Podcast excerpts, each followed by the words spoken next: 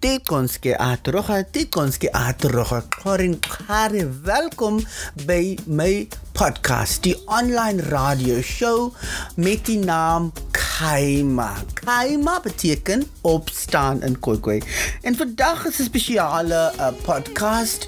Gister was die Kaudi of viering van Menseregte Dag. En vir ons as Khoi mense in Suid-Afrika, maar ook in Namibië en Botswana, is dit tog 'n treurige en hartseer keuse tsoetsessa. 'n hartseerdag. Want wat beteken ons menseregte wanneer ons tonge nog vol gevul is met die woorde van oom Jan van Riebeeck, hierdie gangster van die Nederland wat nou al die pad hierheen gekom het om ons koei mense te narrie beroof te beroof van ons land ons taal ons skape ons bokke pirie bokke ons beeste en vandag is ons weeskinders op ons eie land. En ek dink die woord weeskinders is nie om vir ons minderwaardig te laat voel because ons is nie minderwaardige mense nie, maar ons was beroof vasgevang in hierdie goeters. Wat beteken menseregte as ons onsself dan nog steeds noem kleurlinge?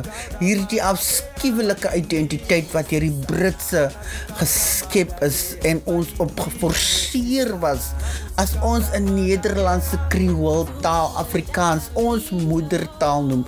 Kan dit ooit ons moedertaal wees of is dit ons gemoerde taal?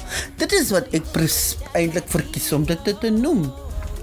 Ek dink wat baie hartseer is van Menseregte Dag is dat ons koei mense word nie eintlik gemeet of erken as die mense wie in 1488 al toe die Portugese hele lag wil kom draai met ons gamma toe gooi ons vir hulle al reeds met klippe en ons sê tatsi net si tama nee nie vandag nie. En dit is totaal vergeet en verlate in die geskiedenis van Suid-Afrika wat nou vandag vir ons Hanapeka aspres uitvee ons is dan nou almal victims van Kakapusa.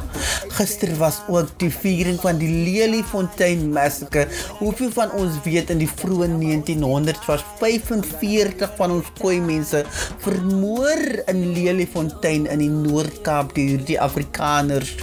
En niks het tog regtig daar gebeur vir 28 jaar post 1994 was daar absoluut niks en skielik het hulle nou gister 'n viering gehad, 'n cloudy, wat ook so tragies because ons regering wat ook dan nog die baie beter is as die vorige regime wys vir ons wat hulle dink van die Hottentotte.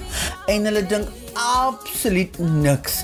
Die MEC het nie eens opgedag nadat die MEC beloof het dat hy sal 'n uh, 'n uh, toespraak lewer nie. You know, it was net 'n absolute chaos.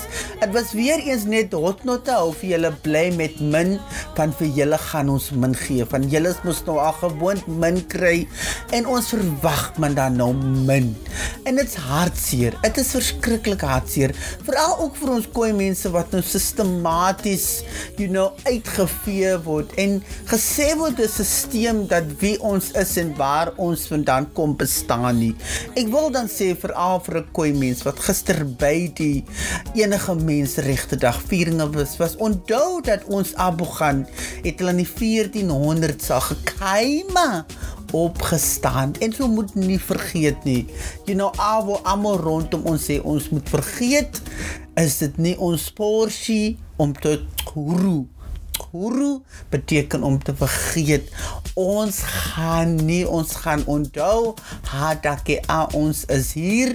Ons was nog alipad hier en ons sal hier wees. Kyk kan kans uh, vir die luister en bly terugkom. Daar sal meer weer hierdie kaima online draadloos uh, uh, gemaak word en met meer gaste in die toekoms Kain sessa uhare lekker dag. Hava Menkwa ons praat binnekort weer. Kyk aan kans.